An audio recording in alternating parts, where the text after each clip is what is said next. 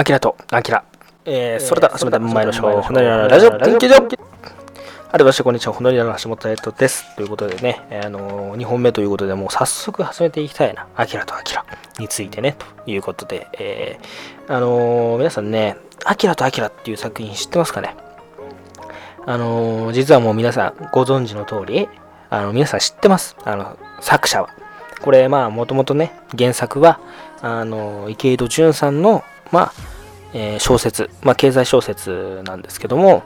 まあ、ヒューマン小説ですね。まあ、それをベースにかん、えー作られた、えードラマでして、僕が見たのはね、ワウワウドラマのアキラとアキラなんですけども、まあ、それを、えー本日はね、ちょっと紹介していきたいなというふうに思っているんですけども、あのーまあ、早速始めていくという感じなんですけど、僕ね、これ、いろいろこの今回のために、あの、アキラとアキラを説明するために、意外とそのなんか、意外と下調べをしたというか、ちゃんとしたんですけども、あの、僕、結構池井戸潤さんの作品とか大好きで、えいわゆるその、あ、だよね、小説あんま読んでないんですよ。これ、やばいですよね。ちょっと申し訳ない。池井戸潤さんの作品めちゃくちゃ好きなのに、あんま小説で読んでないっていうことで、ちょっとあまりにも失礼なようなちょっと感じなんですけども。けど、見てない代わりに、ドラマとかめちゃくちゃ見てます。はい。あの陸王とか下町ロケットとか空空飛ぶタイヤとかルーズベルトゲームとかノーサイドゲームとか半沢直樹とかね。あはあの見てます。あと民王とかも見たいなというふうに思っていましてまあそのうち見るかなというような感じなので。なので結構ねいっぱい見てるんですよ。作品というかまあドラマの方では。けど原作を読めてないという感じでちょっとねあのあまりにも失礼な感じなんですけども。まあで、まあ、今回池戸潤さん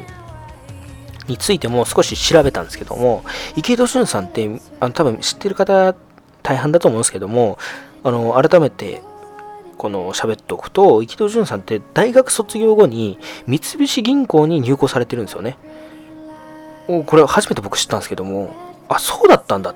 てね僕思いました。あの池戸潤さんのやっぱ作品にはやっぱこの銀行員が出てきたりね。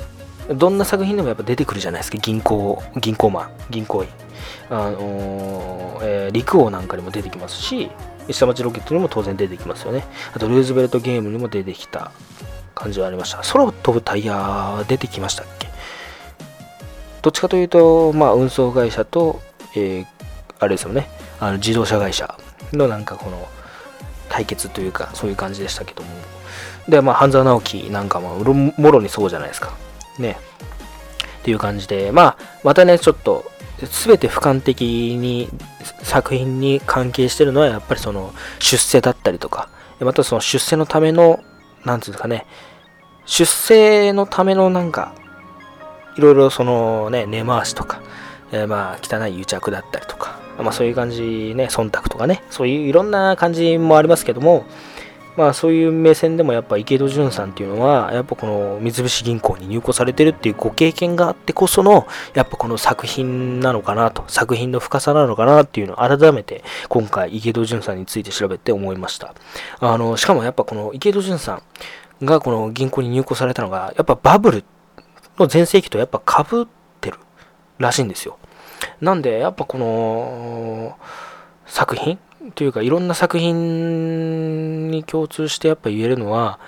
いろんな多分その利権であったりとかそういうまあ裏側銀行の裏側っていうのを見てきたからこそやっぱこの半沢直樹とかでもそういうのが生かされてんだろうなというふうに思いますしあと、まあ、僕印象的だったのがやっぱルーズベルトゲームのあの白水銀行のあのまあ、担当さんがなんか他の会社の人たちと癒着しててみたいな感じのありましたもんね。で、またね、あの池井戸潤さんの作品のやっぱすごいところは、やっぱめちゃくちゃ、あの専門用語が出てきたりするところですよね。え特に銀行員の方々のやっぱ専門用語とかやっぱすごいですもん。あの、まあ説明がね、下に出てきたりするじゃないですか。で、特にやっぱルーズベルトゲームなんかで言うと代表的なのはやっぱ民事再生。ね、あの、で、民事再生したらどうですかっていうふうに銀行さんから提案されて、民事再生っていうのはもう事実上の倒産じゃないですか。みたいな感じの会話になったりとか、そういうところでやっぱりその作品の奥ゆかさっていうのが出てきたりしてて、なんで池戸さんってこんな作品書けるんだろうと思ったらそういうことだったということでね。なんでほんとね、やっぱもしかしたら経験をもとに書いてるのかもしれないんでね。うん、まあそこを、まあ、掘り下げてもね、しょうがないとは思うんですけども、まあやっぱこの面白いなって思って、じゃあこのアキラとアキラっていうのは、まあ早速この入っていくんですけども、アキラとアキラってどういう作品なのかというと、実はこれ、先ほども言いましたけども、バブル時代のあの銀行をテーマに、えー、作られているんですよ。はい。で、まあ、僕がね、ドラマを見たので、まあ、ちょっとドラマの方の、えー、あらすじ紹介をしておこうかなというふうに思いますということで、あの、あらすじを読ませていただきます。えー、昭和61年4月、メガバンクの産業中央銀行の新人研修が行われていた。その最終工程は成績優秀だった2チームが行う実践形式の有志戦略研修。各チームの代表は東京大学出身同士の海道明と山崎明。明、えー、海道明のチームは融資を申し込む会社側。山崎明のチームはそれを吟味する、えー、銀行側になり、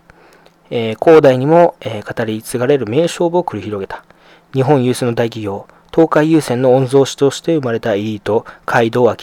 父の会社の倒産、夜逃げなど、えー、苦難の道を歩んできた天才、山崎明。二人はそれぞれの人生を切り開き入校した。実は二人の人生はこれまでにも交差していた。しかし二人はまだその事実に気づいていない。互いに刺激し合いながら苦難を乗り越えていく二人。そして宿命としか言いようのない過酷な試練が二人に降りかかる。ということでね、ちょっと噛み めちゃくちゃ噛んだけど、まあそういう感じです。はい。あのー、まあちょっとこれだけでもね、わからないっていう方もいっぱいいらっしゃると思うんですけども、まあ概要的にはこういう感じだと。昭和61年のね、えー、まさにバブルの時の、えー、銀行をテーマに描かれていると。そしてその銀行に入行した、えー、海道明と山崎明。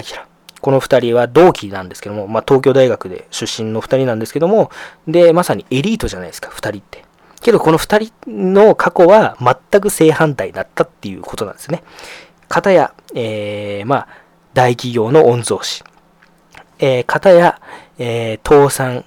してしまった、父の会社が倒産してしまった零細企業の、えー、息子。まさに、この、相反するような2人が、歩んできた道は、どこかで交差したんですよね。で、その交差したのものがまた大人になって交差し始めたということでね、あの非常にこのなんか面白い作品なんですけども、まあ、ちょっとね、どうしようかなと思ったんですよ、これ。うん。あのー、どっから説明しようかなっていう、このね、あらすじを説明しちゃうと、どこから説明したらいいのかなっていうのを思っちゃったんですけど、とりあえず、あのー、まあ、作品の中身までちょっと紹介しちゃおうかなと思ってます。えなんでね、ちょっと行きたいなというもんで、あのー、聞いていただければなというふうに思います。あのまあ、まず、登場人物、洗いざらいちょっと紹介していこうかなというふうに思います。で、今回、あの登場人物の中で、キャストを誰がやってるのかっていうのをあの紹介するんですけども、これはワウワウドラマでの、えー、キャストですので、あのー、ちょっと映画化されるって言われてて、映画化のそのキャストは誰なのかちょっと僕わかんないんで、なのでそこはちょっとご了承ください。あの、ワウワウドラマの時のアキラとアキラのキャストなんでね、そこはご了承ください。お願いします。ということで、行きたいなと思います。えー、まあ、まずですね、あの、街道家。街道家ですね、このエリート、東海優先の、えー、まあ、いわゆる経営一族です。っていうのが街道家なんですけども、その、アキラのお父さん、主人公アキラ、カイドウアキラのお父さんは、カイドウカズマという方なんですね。で、まあ、それが父親です。で、そして、カイドウアキラのむ、えー、弟が、えー、カイト、カイドウリュウマっていう方が書いた、えー、そういう方なんですね。龍馬。そして、そのカズマ、父カズマ、カイドウカズマの兄弟に、えー、カイドウ進むと、えー、カイドウタカシっていう二人がいます。なんで三人兄弟ということで、一番上の、えー、カズマの息子が、えー、カイドウアキラとカイドウリュウマという二人ですね。で、まあ、それでね、あのー、実は、この、東海油泉の経営一族ですから、非常にこの御曹司として、あの、未来を希望、あのー、未来をね、この、なんですか、期待されていたので、なんか、その、なんていうんですかね、見張り役じゃねえな、面倒を見ていた、あの、銀行マン、銀行員っていうか大学生、当時大学生だった家庭教師みたいな人がいたんですけど、その家庭教師だったのが、あの、安藤修二っていう方なんですね。この安藤修二っていうのが、そのアキラ、カイドウアキラの面倒を大学生の時に見ていた。で、後にこの安藤修二っていうのは産業中央銀行に入行するんですよ。はい。で、このカイドウアキラっていうのも、カイドウアキラという主人公も、え後に大学卒業した後に、えー、産業中央銀行に入行するんですね。なんで、先輩と後輩っていう関係に後な、後になっていくということです。で、まあ、それで山崎家ですね。山崎家っていうのは、山崎、えー、明っていうのが主人公ですけども、この山崎明。えー、そして、そのお父さんが、えー、山崎幸三っていう方ですね。まあ、この山崎幸三っていうのが、えー、まあ、零細中、え、まあ、零細の、零細企業を持ってたんですけども、それを潰してしまったと。で、それを潰してしまったから、夜逃げ同然に、えー、まあ、家族を、えー、まあ、他の地域に、え逃げ、逃がして、で、まあ、そのアキラもその中に巻き込まれていくというような感じです。まあ、これはね、結構ね、作品というかドラマの中で見てても結構心が痛むシーンですので、ぜひドラマで見ていただければなというふうに思っています。はい。ということでね、ちょっとね、キャストのちょっと紹介しておこうかなと。一応ね、一応紹介しておこうかなと思います。えー、まず、カイドアキラさんをやってるのが向井治さん。で、山崎明。この、カイドウアキラと山崎明は同期ですけども、この山崎明の役をやってるのが斎藤工さん。で、安藤修二さんをやってるのが、えー、小泉孝太郎さんですね。えー、なんで、この2人の先輩にあたる安藤修二さんをやってるのは小泉孝太郎さん。まあ、そしてですね、えー、海道龍馬さんをやってる海道明の弟をやっていらっしゃるのが、角健人さんですね。で、カイドウ進さん、カイドウ進さんって言わなくていい。カイドウ進をやってるのが、えー、木下ほうかさんですね。で、カイドウ隆さん、ださんって言わなくていい。高橋さん、高橋をやってるのが、堀部圭介さんですね。で、山崎幸三さんをやってるのが、えー、松重豊さんですね。ということで、こんな感じでキャストなんですけども、あ、で、カズマ、えー、カイドウカズマをやってるのが石丸幹二さんです。という感じでね、あのー、一応ドラマのキャストはこんな感じです。はい。で、ちょっとやっていこうかなというふうに思うんですけども、じゃあこういう、このね、ドラマは何なのかというと、あのー、東海油泉の身内の派遣争いだと思っていただければな、と僕は思ってます。はい。で、じゃあそれでどういうことかっていうと、あのー、まあ、カイドウカズマですよ。カイドウカズマっていうのは、まあ、長男として、あの、非常に優秀だったんですよ。で、優秀で、まあ、普通に、まあ、会社を継いで、で、まあ、普通というか、ちゃんと、ちゃんとですね、会社を継いで、ちゃんとやってたんですけども、やっぱこの進む隆、まあ、カズマの弟たちはですね、そのお兄さんに対してのコンプレックスが結構あったんですよ。お兄さんと比べた時の、やっぱり。まあそれでコンプレックスとやっぱ嫉妬と妬みみたいなのがあって、俺はな、俺たちは何をやってもお兄さんには勝てないんだっていうような、えー、なんかコンプレックスを抱いてて、まあそれで、まあ俺は絶対にお兄さんよりも偉くなってやるみたいなコンプレックスを抱えている中で、なんかその、東海油泉のグループ会社をこの弟2人は任されてるんですけども、あの、なんかいろいろやらかしちゃうんですよ。で、やらかして、あそれをま隠したりして、まあ、次第にそれが業績が傾いたりしてっちゃうんですよね。で、そんな中、あのー、石丸幹二さん演じる、えー、カイドウカズマは亡くなっちゃうんですよ。はい。で、その亡くなる時に銀行に入行していた、えー、海道明、まあ、主人公向井治さんがやっている海道明に、お前がこれからの街道家を引っ張っていけっていうことを言い残して、最後、海道一馬は亡くなっていくんですね。じゃあその頃、弟龍馬は何をやっていたかっていうと、弟龍馬は、えー、まあ普通に、あのー、カズマが健在の時、カイドウカズマが健在の時から、あの、東海優先に入社していました。で、普通の一般社員として働いてたんですね。で、そういった中で、あのー、アキラはすごい頭がいいんですね。アキラは。カイドウアキラは頭が良くて、この弟リュウマはどっちかというと、その、進む隆と似たような、えー、いわゆる兄に対してのコンプレックスを抱えてるんですよ。兄が優秀なのに僕は全然何もできないっていうようなコンプレックスを、えー、抱えている弟なんですね。まあそれでそのコンプレックスに駆られて、いわゆる、じゃあ次期社長は俺しかいないだろうっていうふうにリュウマはなっていくわけですよ。で、まあお兄ちゃん、てか兄、えー、アキラは、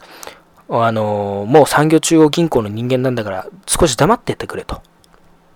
俺が社長をやるっていう感じで、龍馬は社長になるんですよ。じゃあその社長になる後押しをしたのが、いわゆる進むと隆なんですね。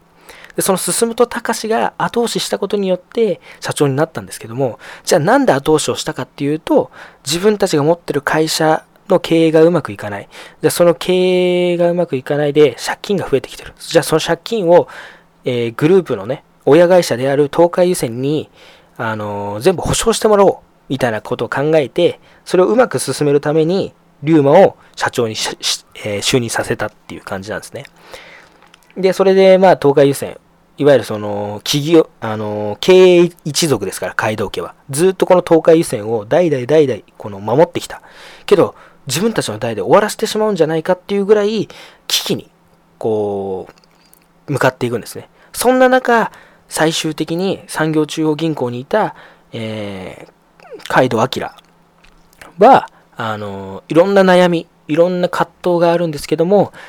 もうこうなったら俺しかいないっていうことで、あの産業中央銀行を辞めて、えー、え東海油泉の社長に就任すると。で、そういった中で、いろんなその、妬みとか、えー、いわゆるその、兄に対するコンプレックスを抱えた弟たち立場は違えどその同じコンプレックスを抱えた弟たちの葛藤そういうのをこの描いてる、えー、ドラマなんですよちょっとねあの喋、りすぎちゃったんでね、ここで、あのー、やめにしたいなというふうに思うんですけども、まあ、ぜひね、あの気になるっていう方は、えー、見ていただければなというふうに思います。ということで、本題の橋本やつでした。